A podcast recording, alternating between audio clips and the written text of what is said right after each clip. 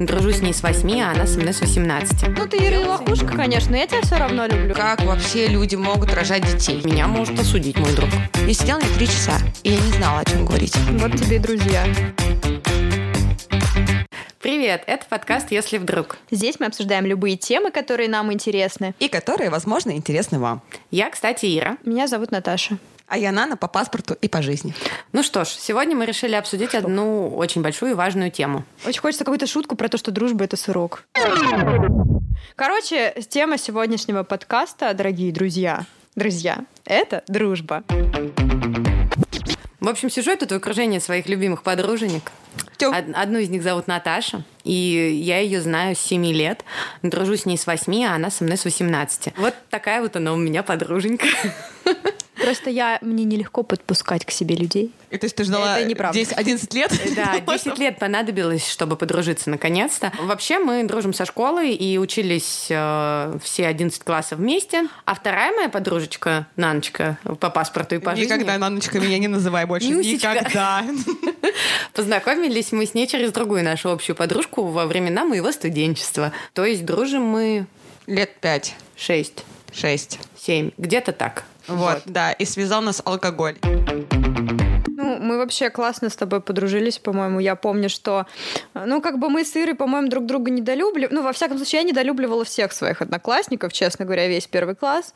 Вот. Ну, и Иру в том числе, потому что она такая была довольно популярная девочка. В общем, у нас в классе был шкаф, да, мы свою верхнюю одежду вешали на вешалке. И у нас с Ирой были одинаковые вешалки. И, в общем, один раз как-то, видимо, ситуация э, с нашей совместной э, взаимной нелюбовью стала такой критической, что мы подрались из-за этой вешалки. Я помню, что все девочки были за Иру, как бы, потому что у Иры-то были подружки в классе, а я общалась с классом Б. Ну, я, типа, такая неформальная с детства. Ира популярная с детства, я неформальная с детства, ну, понятно. Как интересно. Вот. И, короче, мы с Ирой просто очень-очень ожесточенно дрались за эту вешалку. помню. укусила. Она укусила меня до крови, но я как бы была человечек сильный, я решила, я не отпущу эту вешалку никогда, даже если она откусит мне руку.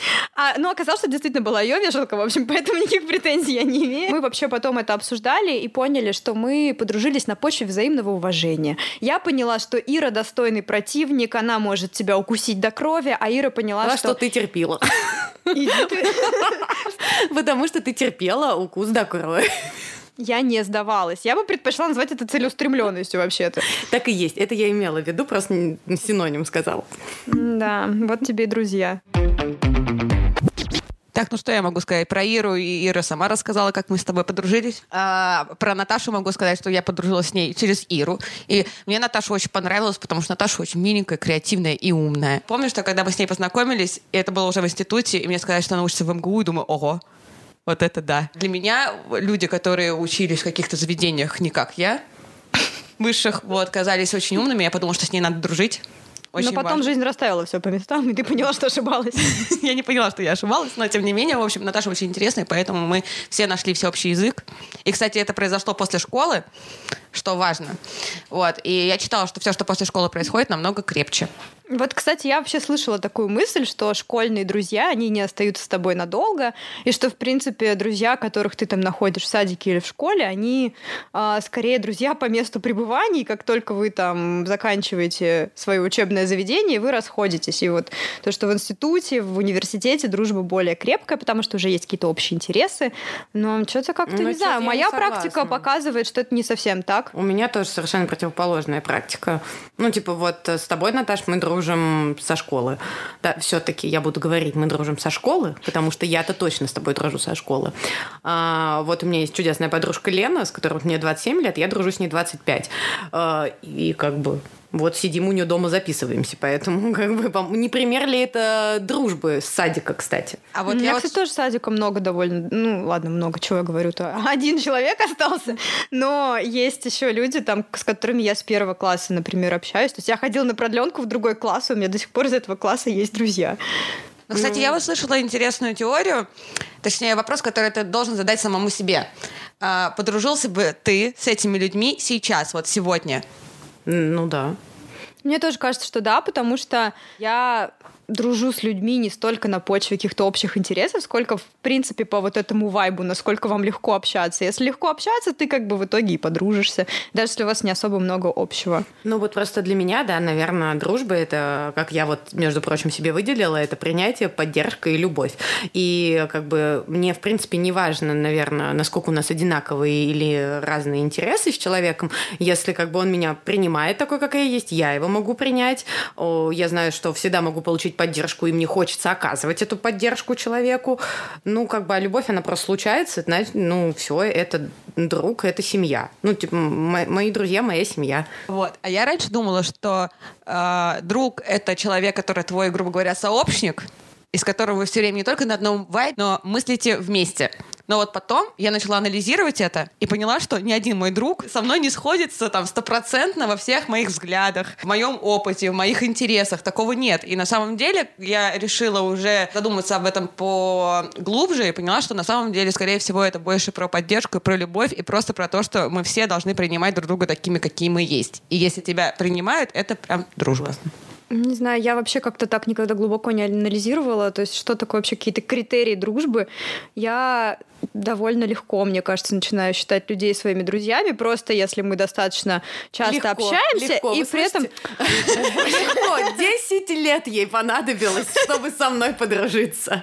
Максимально легкий на подъем человек. Я предлагаю сейчас замять эту тему. Если ты общаешься с человеком, и тебе просто классно с ним общаться, и вы находите все время общие темы, то есть нет такого, что вы сидите и молчите и думаете, блин, о чем поговорить, как неловко, вот, то как-то я довольно быстро начинаю считать людей своими друзьями, а, хотя вообще, наверное, ну, есть какие-то другие критерии, там, например, чтобы, чтобы ты мог прийти к этому человеку там в трудную минуту, чтобы он оказал поддержку. Но мне кажется, что как-то... Вот этого самый стереотипный позвонить в 2 часа ночи, чтобы тебе помогли. Просто, наверное, круг разный есть. Есть прям вот близкие друзья, да, которым ты вот можешь позвонить в 2 часа ночи, условно. Есть друзья, ну, с которыми тебе классно встретиться, пообщаться, но ты понимаешь, что вы не настолько близки, чтобы им позвонить в 2 часа ночи. Но в то же время и просто их знакомым прохожим не назовешь.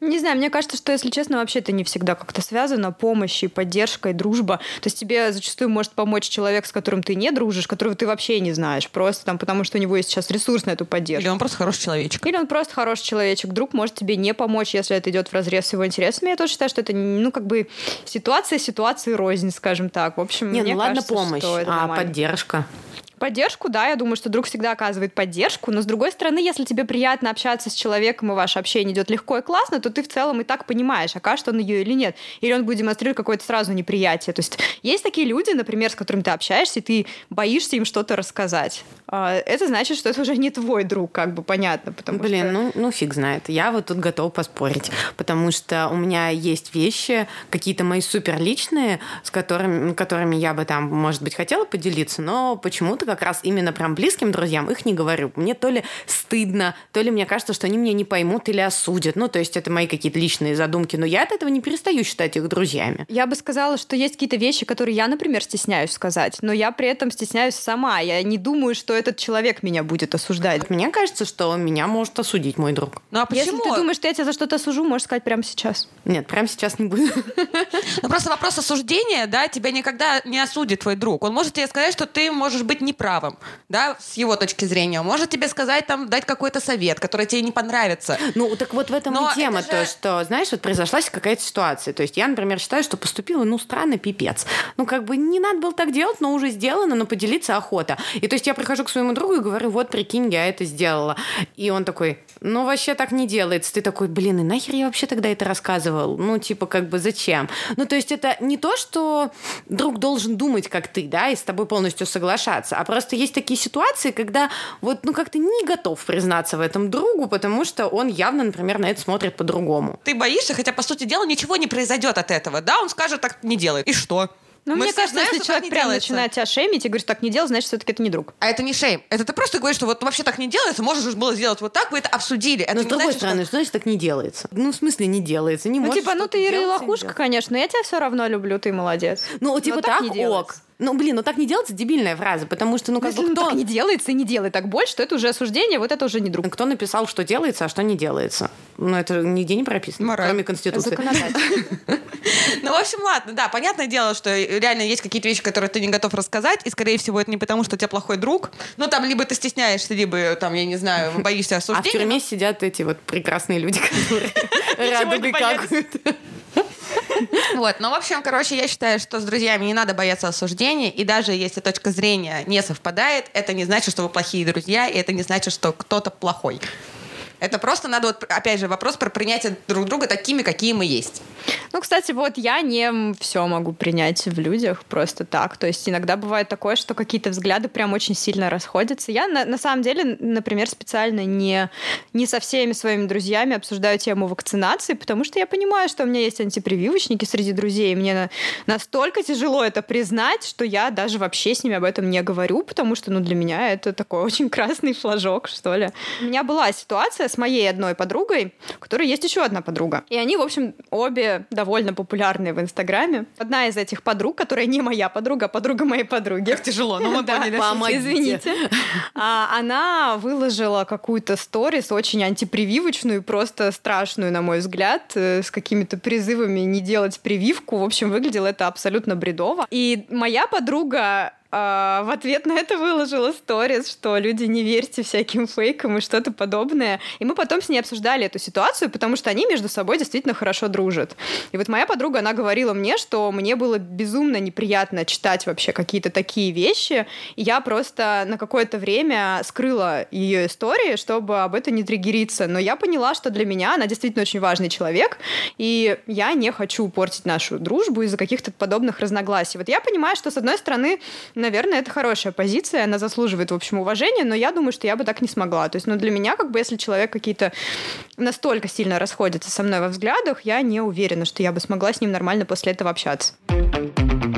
А что вы думаете на эту тему? На тему прививок. Нет, нет, это мы не обсуждаем. Про разные взгляды. Вот я считаю то, что вы просто должны друг друга принимать. И вот просто знать, что вот ты так думаешь, а я вот так думаю. Не спорить.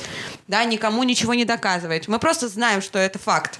Ну, то есть, условно, если это не мешает вам жить никак в целом, да, и существовать вместе, то да. То я думаю, что тут просто каждый может оставаться при своем мнении. На самом деле, ты просто привела в пример э, вакцинацию, и с ней довольно понятно, как рассуждать. А что касается каких-то еще тем, я даже не знаю таких фундаментальных. Просто если одному нравится, э, я не знаю, голубой цвет, а другому не нравится, ну, как бы это фигня. У меня есть Да, пример. объективно. Тут вот прям буквально недавно он произошел. Я шла с подружкой и рассказывала ей о том, что я не понимаю, как вообще люди могут рожать детей. Я иду и рассказываю, говорю, вот я вот тут вот была в гостях, там много детей было, они орали, А кричали. у подружки есть дети? Слушай, это очень важно. Как вот они, вот, не знаю, терпят все Тяжело. эти... э, да, Очень тяжело. громкие оры, там, я не знаю... Невозможно тяжело. истерики. А если несколько детей? Ну, это же вообще очень тяжело. Ну, мне непонятно вообще. И проходит какое-то время, я узнаю, что она беременная, и она мне не сказала об этом, потому что я ей начала рассказывать, и она постеснялась. Я не хотела ничего сказать плохого, да, про людей, которые рожают. У меня почти все подружки с детьми, да, и в этом нет ничего плохого. Мы все дружим, мы все общаемся, да, я ко всем детям хорошо отношусь. И вот просто я Так, ну все, хватит уже оправдываться. Да, ну, в общем, это к тому, что вот у нас расходились взгляды, она хотела детей, вот она забеременела, я не хочу, рассказываю об этом, и у нас вот этот дисконнект, что она мне не сказала, только из-за того, что она посчитала, что, ну, ты же не любишь, зачем тебе рассказывать, ты за меня не порадуешься. Okay. Хотя на самом деле, да, я тебя принимаю такой, какая ты есть. Ну, это довольно странно, мне кажется, да, если она твой друг, ты, например, знаешь, что она там хотела ребенка, и в смысле ты за нее не порадуешься. Конечно. Да, ты что, как бы плачешь, что в мире появится еще один человек? Конечно. Ну, типа, нет, вот у твоей подруги случилось событие, которое очень важно для нее, как бы, да, и почему не порадоваться? Ну, мне кажется, это такая ситуация немного другого порядка. То есть здесь ты не понимаешь, как люди делают что-то, но они делают это для себя. Когда я говорила про вакцинацию, здесь скорее, ну, уже более такой мировоззренческий подход. То есть я считаю, что эти люди вредят тем, кто вакцинирован, например. У нас был спор с моей подругой, я сейчас не буду говорить, э, кто был на чьей стороне, но, в общем, можно ли воровать в магазине. Как бы здесь действительно ты совершаешь что-то, что может навредить там другой стороне. И вот мне кажется, что вот в таких моментах гораздо тяжелее что-то принять. Если там человек рожает, он все равно рожает этого ребенка не тебе, а себе. Поэтому, ну, здесь как бы ты скорее его примешь. А вот если он действительно делает что-то, что прям, ну вот как бы вредит твоим интересам. Если вы друг друга любите, это не должно мешать. То, что я сказала там про воровство, мы предположим, что это не воровство, потому что здесь как бы более все очевидно. А возьмем какой-нибудь э, проезд зайцем, например. Можно это делать или нет? Ну, как бы потому, что мы все вот оплачиваем нашими налогами там общественный транспорт. Почему кто-то платит за проезд, а кто-то не платит? То есть мне кажется, что это уже такое посягательство какое-то на твои интересы. Почему? Ну, вообще, если кто-то не платит налоги, мне кажется, что это уже какой-то такой другой вопрос. Ну, ты же не станешь не там отказываться от своего друга из-за того, что он не платит налоги, ну, по-хорошему. Не уверена. Ну, смотря в каких Ого. масштабах, наверное. Да, ну, то есть, э, как бы сильно нечестен, окей, согласна. Но вот, типа, проезд зайцем, да, ну, условно. Когда ты э, что-то не говоришь своему другу, потому что боишься, да, чего-то, вот примерно об этом, да, то, что вот я приду и скажу, Наташ, я проехала зайцем. А она берет, разворачивается, хлопает дверью, и все, мы Я вообще-то за тебя налоги платила. Я такая думаю, да блин, Если я бы лучше... ты делала бы... это из раза в раз и не видела бы в этом ничего такого, это одно. Совсем другое дело, когда ты сделала любой поступок, пусть даже и действительно плохой, но ты там приходишь и говоришь, блин, я такой, вообще такая я дура, вот это вот я сделала. Я как-то проехала осознанно зайцем в автобусе, потому я что тоже у приезжала них зайцем в а, не принимал, не работал терминал оплаты картой. И он меня просил Ты вот даже сейчас ему. при- придумала оправдание как бы этой ситуации, то есть оно есть на самом деле. Если бы ты действительно осознанно, у тебя бы была такая позиция, что я не буду никогда оплачивать Ну. проезд, это было бы по-другому. Когда мы говорим про какие-то разовые истории, это одно, совсем другое дело, когда у тебя есть вот такая принципиальная позиция, ты никогда да, не платишь там за проезд, согласна. например, но это довольно странно, мне кажется. Ну вот я бы все равно вот даже в такой ситуации решила бы, что это твое дело, и я тебя все равно принимаю таким, какой ты есть. Так же, как и с вакцинацией, так же, как и с политикой, с чем бы то ни было. На этой ноте хотелось бы сказать, что в описании оставим профиль Наны, и если вам не к кому пойти, вы можете ей написать, она примет вас любыми. А, девочки, как давно у вас появлялись новые друзья? Ой, буквально недавно. У меня тоже. Ничего себе. Расскажите про этот опыт. Ну, во-первых, это чаще всего друзья друзей. Так я познакомилась с очень э, большим количеством замечательных, на самом деле, людей. Самая такая популярная, вот у меня, например, история сейчас особенно, это работа. Ты, наверное, в большой компании работаешь. Ну, сейчас уже не в такой большой, конечно, но все равно, как бы, найти там знакомых Вполне себе, почему нет? Даже если у тебя отдел там в, два, в три человека, например, у тебя есть еще другие отделы. Даже в компании, где там плюс-минус там 30-50 человек, ты можешь найти себе друга. И самый популярный тут пример, я подружилась с э, парнем в электричке. Ого. Только подружилась. Только подружилась, вот. Но нас познакомили, Когда-нибудь я услышу романтическую историю от Наны. Но не сегодня. но нет, не сегодня. Я ехала с подружкой в электричке, ехал этот парень, она нас познакомила прям там, и мы ездили все время на одной и той же электричке. На протяжении там нескольких лет. Сейчас уже эпоху удаленки мы ездим редко, но я до сих пор с ним общаюсь, мы с ним переписываемся. Достойное уважение. Да. Достойно, да. Мои новые друзья у меня появились э, в связи с тем, что мой э, образ жизни немножко изменился. Год назад я оказалась беременна, и теперь у меня есть ребенок. И у меня очень мало, я бы сказала, наверное, нет подруг, у которых есть дети. И не то, чтобы мои близкие подружки, э, им не интересен мой ребенок, но просто вряд ли им интересен он ну, в тот момент, когда они мне, ну, когда мне супер нужна поддержка или очень хочется об этом поговорить. Есть различные сообщества, через которые можно найти друзей. И я вот нашла себе несколько подруг через буквально по знакомству одного, у одной блогерки, э, в которой писала типа просто вот пишите из какого вы города, ответят и все. И таким образом вот я подружилась с несколькими девочками своего города, и с одной мы вот регулярно гуляем, встречаемся, ходим друг к другу в гости. Получается, нашей дружбе меньше года. И, ну, как бы, я считаю, что это уже друг, то есть она, наверное, мне чуть ближе, чем знакомый, но, понятно, не самое мое близкое какое-то окружение, но тем не менее. Сейчас очень много различных сообществ по интересам, где можно встретиться и познакомиться. Я вот, например, скоро иду на совершенно спонтанное для себя мероприятие «Винный вечер». Я не знаю там вообще никого, вот совсем никого. А, И я такая, типа, ладно, впишусь в эту авантюру, перевела тысячу рублей, надо приехать теперь туда во вторник. И я, честно, не знаю, я очень стремаюсь, потому что я вроде как считаю себя коммуникабельной, но мне очень стрёмно подходить к, к новым людям, знакомиться, заводить какую-то беседу. Не знаю, как пройдет, но, возможно, я найду таких же любителей вина, как только я. Да я уверена, что ты найдешь там их, потому что они все заплатили по тысяче рублей для того, чтобы выпить вина. У вас уже одни и те же интересы. Ну, еще потому что мы выпьем вина. Да. Я считаю, что Да. это должно нам помочь, конечно. Но, кстати, очень странно, что с возрастом тебе тяжелее найти общий язык с, с другими людьми, хотя, казалось бы, у тебя уже больше опыта, да, ты можешь... Ну, Ну, да. у детей примерно одинаковый, мне кажется, круг интересов, что-то более-менее общее у всех детей есть. Если есть, например, конкретная тема, на которой вы знакомитесь, вот как в моем там случае дети, то окей. То есть мы ходили сначала это обсуждали, потом уже перешли на какие-то там более другие темы личные. А просто так, я была вот тоже на одном мероприятии, где не знала никого, ну, парочку человек, и ходила такая, там было 500 девушек. И я не подошла почти, ну, наверное, подошла к одной, и то потому, что мне нужна была зарядка. И я сначала в чате узнала вообще, в общем, у кого-то есть ли это. Мне почему-то как-то непонятно, как подойти и какой разговор завести. И это для меня прям какой-то барьер странный. Вот если нас познакомят, и мы начали общаться, то тут я вообще как бы окей, могу. А сама первая мне дико тяжело. Ну, кстати, я тоже за собой заметила, что мне тяжело. Я тоже не умею совершенно. Я сейчас, пока вы рассказывали про свой сверхудачный опыт приобретения новых друзей, специально залезла в Инстаграм посмотреть вообще, какие у меня там есть друзья, подписчики, потому что, ну вот раньше я пользовалась ВК, смотрела своих друзей ВК, а сейчас у меня списка никакого общего нет, я все время забываю, а, с кем же я дружу. Так вот, и я поняла, что ни с кем новым я не подружилась за последнее время. То есть у меня прибавилось, наверное, количество, ну, скажем, именно друзей. Это, например, благодаря тому, что у кого-то из моих подруг появились постоянные отношения, и мы теперь общаемся парами. То есть таким образом можно сказать, что круг друзей ширится, но в целом не могу сказать, что это прям твои друзья. Хотя с некоторыми действительно ты начинаешь классно общаться. У меня вот, кстати, по этому поводу случилось как-то почему-то очень наоборот. У меня вообще всегда список, например, приглашенных на день рождения был просто какой-то гигантский. Там, я не знаю, 30 человек. И я все время сидела и гадала, куда мне их, блин, всех вместить. А, вот у меня достаточно скоро день рождения, я составляю список э, друзей, кого хочу позвать. И если убрать там меня, моего мужа, сестру, ну, да, то есть вот прям сестру брата, да, условно, то получается, что я зову 13 человек. И это учитывая то, что у многих уже тоже есть э, мужья, жены или постоянные какие-то партнеры. И я такая, а куда делось еще человек 20 моих друзей? Я просто не понимаю. Причем я их как бы перечисляю в своей голове, и тут, правда, все вот мои друзья. Да, и вроде никого не забыла. И, и, честно, не понимаю, как это возможно. Хотя, вот как ты и говоришь, да, появляются у людей постоянные отношения, и круг вроде бы расширяется.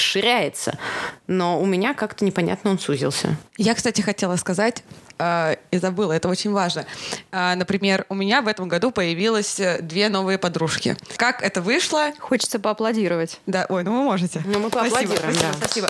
Я рассталась с парнем в начале года, и когда ты расстаешься с парнем, тебе хочется, там, не знаю, куда-то выйти, там, не знаю, быть максимально легкой, что-то делать, и ты понимаешь, что вот у меня, в отличие от Иры, все друзья уже, наоборот, женаты, все с детьми, и то есть я понимала, что мне не с кем проводить свое время, я не могу выцепить Иру в любое время дня и ночи.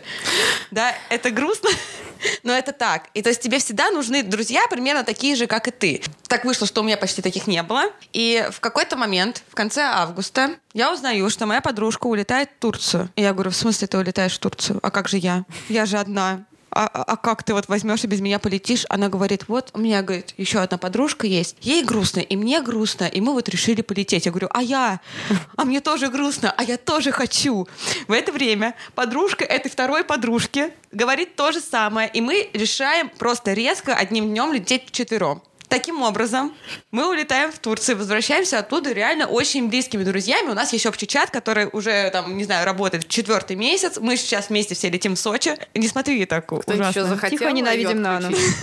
Вот, ну, в общем, да, на фоне просто общих интересов, на фоне друзей-друзей, ты вот так вот просто за несколько месяцев находишь себе очень достаточно близких людей. Ну вот у меня всегда проблема с тем, чтобы эти связи поддерживать, потому что, в принципе, я знакомлюсь э, периодически с людьми, и они даже, возможно, кажутся мне интересными, некоторые из них, в смысле, не то, что интересными, ладно, многие люди кажутся мне интересными, но некоторые из них, как мне кажется, достаточно мне близки, чтобы с ними можно было общаться дальше. Но я не умею это общение поддерживать. Во-первых, я даже, я иногда думаю, что мне, может быть, хочется больше друзей, потом я думаю, ладно, я с этими своими друзьями не могу успеть встретиться, а когда начинаешь покупать новогодние подарки, думаю, что больше я просто финансово уже не потяну. Да. Поэтому даже в целом целом, в общем, может быть и нормально. Я иногда нахожу людей, с которыми, как мне кажется, мы бы могли подружиться, но чаще всего у меня нет такой цели действительно с ними начинать как-то ближе общаться. Поэтому наше общение, оно очень такое эпизодическое. Я знаю, что иногда бывает такое, что там человек тебе так сильно там понравится, что ты действительно начинаешь с ним общаться, сам инициируешь какие-то встречи. Или вот у меня есть знакомая, которая очень активно находит друзей через Инстаграм, действительно просто ставит, знаете, как есть всегда вот этот мужчина, который ставит огонечки на все твои истории. Вот. И то есть она тоже пишет, например, ответы, там, комментарии ко всем постам, и действительно люди начинают так общаться. В целом, мне кажется, соцсети — это классный инструмент для этого. Но вот почему-то как-то я не очень умею это делать. Ну, наверное, действительно просто нет особо у меня у самой такого запроса. Ну да, бывает такое, что сначала ты дружишь, дружишь, а потом раз — и нет больше вот этого друга в твоей жизни. Да, у меня есть э, бывшая подруга, которая говорит, что не бывает бывших друзей. И все друзья — это что-то такое очень важное. Это те люди, которые всегда остаются в твоем сердце, и которым ты всегда можешь помочь, и которым ты всегда можешь, если что, как-то вернуться. Но я так не считаю. Ну да, я тоже. Я расходилась, мне кажется, достаточно с большим количеством людей в своей жизни, которых считала на том или ином периоде своими друзьями, которыми ездила в поездки тоже, например. Ну вот, а сейчас мы не общаемся совершенно. Есть э, человек, э, которым я перестала общаться в период своей беременности и родов, как-то это вот чин и улетела. Вот. И вообще есть те, которые возраст, да, просто прошел. То есть, ну, наверное, это нельзя сказать, конечно, прям очень близким другом, но когда мне было там пять, я считала свою подружку Ксюшу просто, э, просто на века подругой, а потом, когда мне было восемь, она переехала на соседнюю станцию электрички, и больше мы не виделись. То есть, примерно история такая. Ну, то есть, мое сердечко разбилось, но это, наверное, единственный друг, который я считаю, что в моем сердечке, но мне восемь было, да. А те, с кем я сейчас уже почти не общаюсь, не могу сказать, что у меня вот прям какая-то любовь, знаете, такая вот тихая осталась. Ну, у меня обычно, если вы расстались на доброй ноте, просто какая-то благодарность к тому, что человек был с тобой в то время, потому что угу. в то время это было важно, и, наверное, если бы этого человека не было, то и время было бы совсем другим. И, в общем, как-то ко всем очень теплое отношение в этом контексте, но это не значит, что если этот человек мне сейчас что-то напишет и скажет, там, не знаю, дай 5 тысяч займы, то я дам эти 5 тысяч. Ну да, ну знаешь, ты говоришь на теплой ноте. В моем случае просто мы либо расставались на холодной ноте, либо в тишине, поэтому как бы... Ну, мне кажется, вообще расстаться с друзьями на хорошей ноте, это как-то странно тишина в теплой ноте, я считаю. То есть, если вы просто как бы по-тихому разошлись, то мне кажется, это хорошо. Это типа не поругались. Ну да, и как да, бы... ну да, это, наверное, вот если он там или она тебе напишет, то, то ты такой, ну да, можно как-то даже поддержать. А если холодная нота, то это блок, до свидания. Иногда потом ты прощаешь этих ну людей, ну, да, и да. у вас остается теплая нота. Но мне кажется, что... Или не остается никакая нота. Или никакая. А на мой взгляд, это, опять же, ситуация ситуации рознь.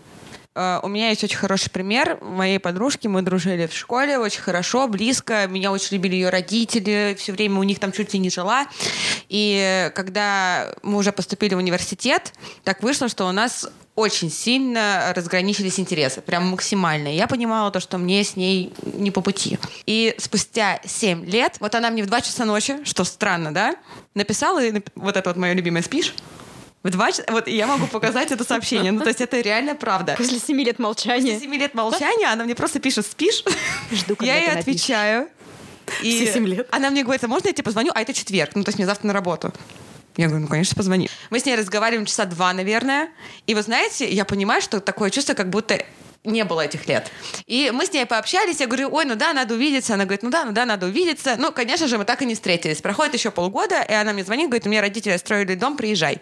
Я приезжаю в этот дом, и сидят вот родители этой девочки, сидит эта девочка, и вот я опять сажусь, и вот как будто реально не было. Я там, я не знаю, внешне изменилась, она внешне изменилась, родители, понятное дело, постарели, но это вот реально не было этих семи лет. Это очень здорово. И я сижу и думаю, как же прекрасно, что вот можно так спустя семь лет вернуться. И есть другая ситуация, когда была подружка, которая уехала очень далеко жить, потом вернулась в Москву. Мы с ней как-то, ну, очень натянуто общались. И вот тут тоже буквально там год назад она меня позвала к себе в гости. И я сажусь, и сидела у нее три часа. И я не знала, о чем говорить. Ну, я, кстати, вот этих людей из твоего первого примера вообще не воспринимаю как бывших друзей. Ну, раз в 7 лет может быть немножечко too much, но в целом я Ну э, да. люблю людей, которым не обязательно писать каждый день, чтобы они продолжали Да, я как не переживать за ваши отношения, скажем так. Я как раз хотела спросить, насколько для дружбы важно списываться, там, я не знаю, каждый день, каждые два дня и так далее. Неважно. Да, то есть, типа... Мне кажется, для кого как. То есть для кого-то это действительно важно. Для меня, например, нет.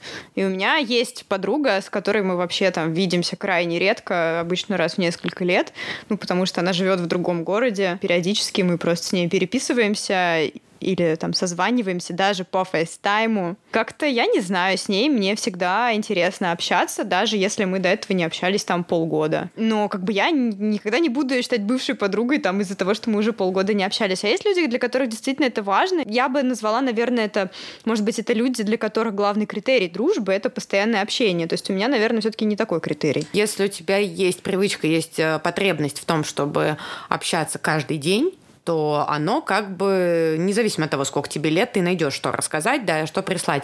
А, Просто вот я тоже раньше общалась каждый день со своими друзьями и встречалась каждый день, и это было обязательно. И, и вот чем старше становишься, это становится реже, потому что у всех появляется там работа, какое-то продвижение, Время. карьеры, да, или там семья, дети, да, и это сжирает огромное количество времени, плюс мы начинаем, я не знаю, может быть, больше уставать, уделять время себе, и поэтому не всегда есть на это возможность. Но я, например, больше люблю живое общение. Да. То есть мне крайне тяжело созваниваться и так далее. Я могу это сделать, э, не то чтобы я прям оплююсь, э, разговаривая по телефону, но мне гораздо предпочтительнее, если есть возможность встретиться вживую. Во-первых, я люблю выбраться из дома, э, вот, и мне как-то больше нравится какое-то живое общение, вот тет-а-тет, с глазу на глаз, Хорошо. знаю, за бутылочкой шампанского. Ну, вот у меня, кстати, совершенно наоборот. Я, в принципе, разницу как-то не очень ощущаю.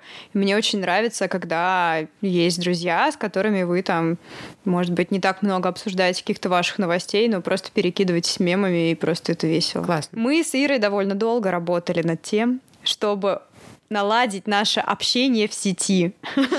Потому что в какой-то момент нам стало очень трудно встречаться достаточно часто. Ну, То есть мы привыкли, видимо, что мы в школу каждый день вместе ходили. Да, и после школы все время вре- э, вместе проводили. Да, а потом как-то стало трудно встречаться вживую, но у нас вообще не был сформирован этот навык общения вот именно между нами двумя. То есть я, например, легко могла общаться с какими-то другими людьми, и Ира тоже с другими людьми могла общаться в онлайне, но почему-то между собой у нас вообще это не получалось. Я помню, что мы прям ставили себе такие цели. Нам нужно чаще присылать Да, да, да, потому что это прям вообще, да, мы поняли, что мы просто теряем вообще какой-то контакт. И не потому, что мы не хотим общаться, а просто потому, что мы не привыкли писать друг другу, а встретиться у нас никак Да, не и все получается. вот это вот общение, все какие-то сообщения выглядят очень искусственно, что ли, то есть как-то очень сильно отличается от того общения, к которому мы привыкли. Но мне кажется, сейчас уже более-менее нормально. Да, стало. получше. Ну, конечно, нет предела Есть еще над чем работать, да, но- Я просто всегда завидовала, когда Наташа рассказывала, что вот он там какой-то подружке да, рассказывает, ну, буквально каждую мелочь. Я не знаю, ударилась мизинцем условно, да, вот бесит. Я не знаю, человек э, наплевал на меня в общественном транспорте. Такого не Ну, случалось. это примеры.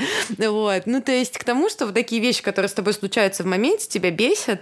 Вот у меня нет практики написать это Наташ. Но вот на нас с тобой еще с одной нашей подругой есть чат в э, на троих, э, в который я пишу вот какую-нибудь такую фигню. Если у меня Ну, это что-то случилось, такой, да. да, в моменте меня бесит, обрадовало, да, или еще наоборот, что, ну, любая ситуация, я туда это пишу, туда такая, ух, погнали. А вот тебе нет такой практики э, писать, хотя, как бы, я считаю тебя своей очень-очень-очень Хотя мы с тобой тоже не можем. Ну вот Да, я вот лично, кстати, мы тоже. Очень тяжело мало, мне да. общаться онлайн, особенно если это реально близкий друг. Ну, то есть, как дела? Да давай я лучше встречусь, я расскажу. Потому Да, что да. рассказывать, как у меня дела сейчас, это тяжело. Записывать аудиосообщения, все мы знаем, что я их не слушаю э, и не записываю.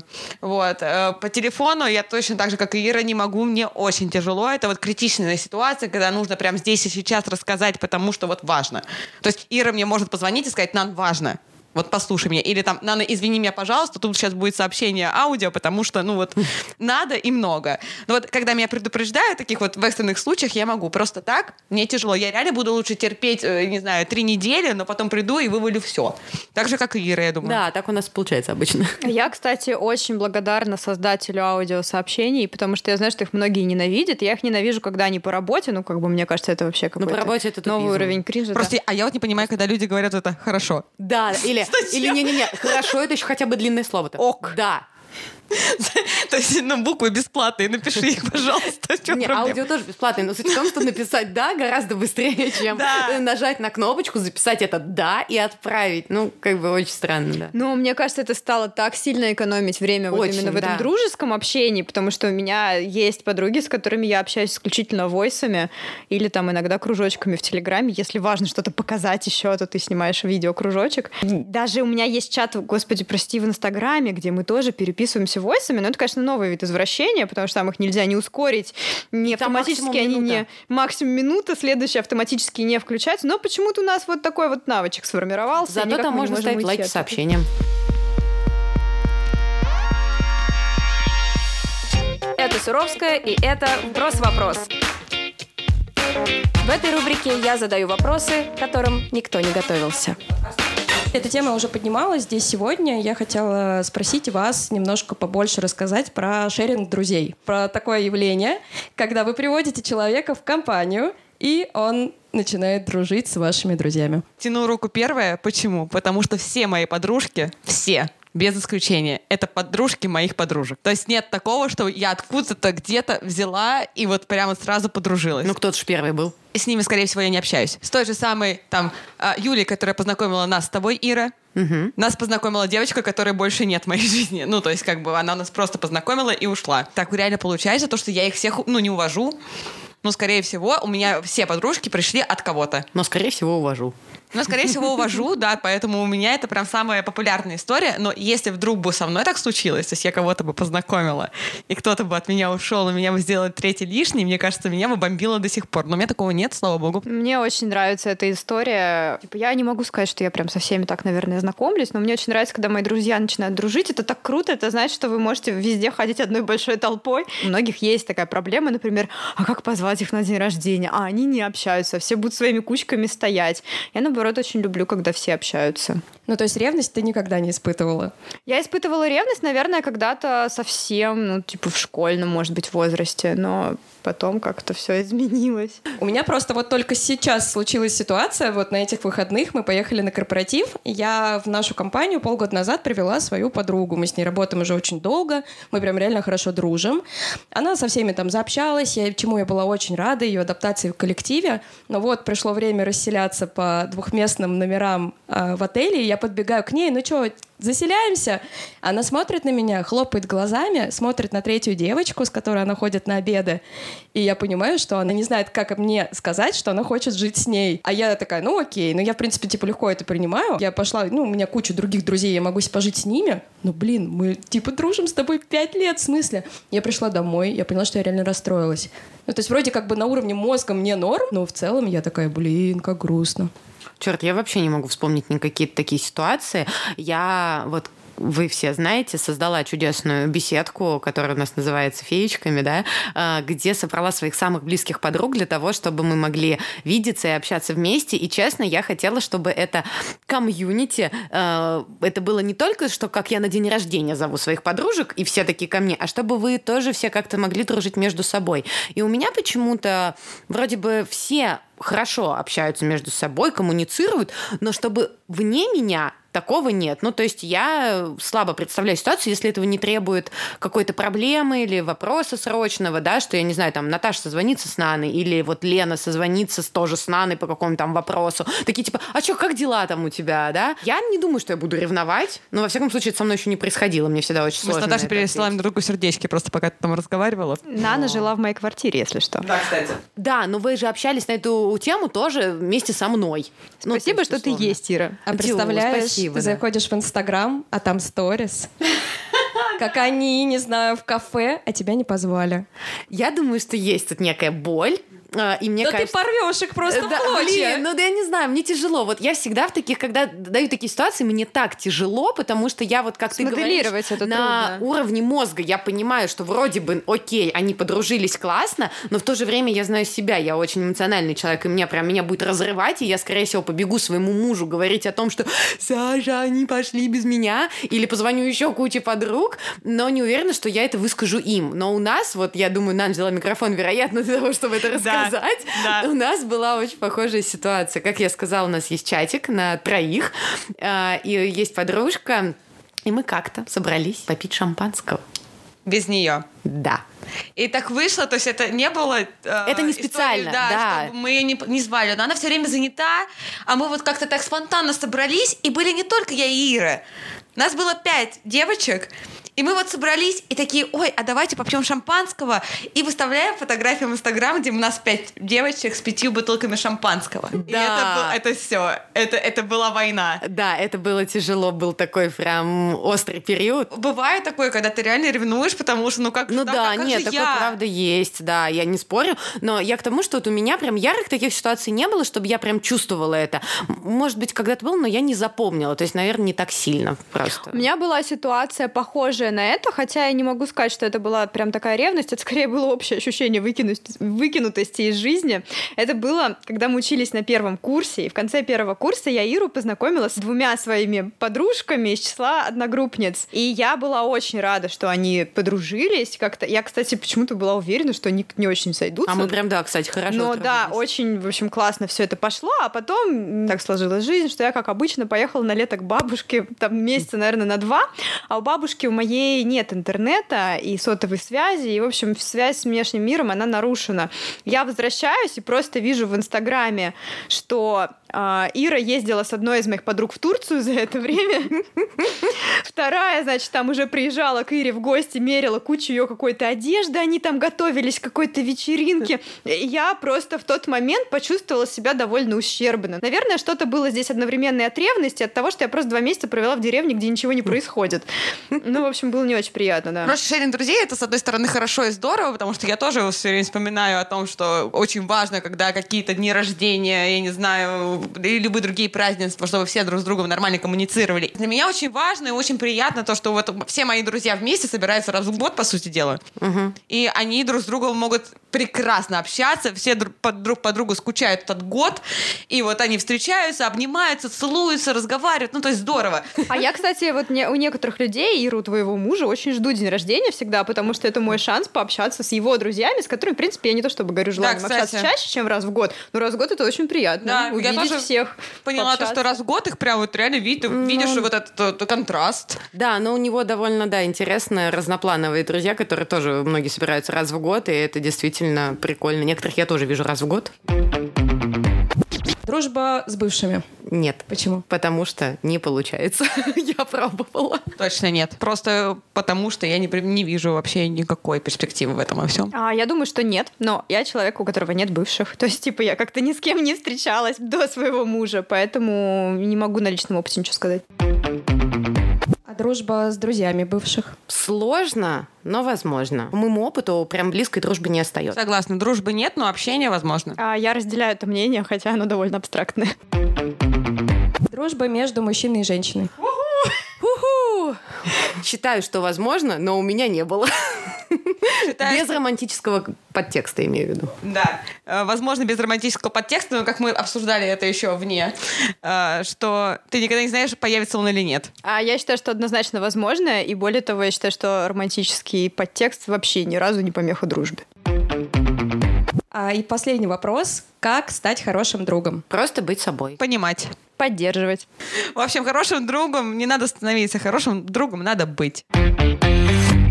А В завершении хотелось бы сказать, что дружбы бывают очень разные. И, на мой взгляд, совершенно неважно, какого вы пола, взглядов и интересов, пока вам классно вместе. Тю. Так что дружите в удовольствие. Ура. Всем пока! Пока-пока. Спасибо, что дослушали наш выпуск до конца. Если вдруг вам понравилась наша тема, Или вам вдруг было смешно, ставьте лайк и рассказывайте о нас своим друзьям. нам будет очень приятно.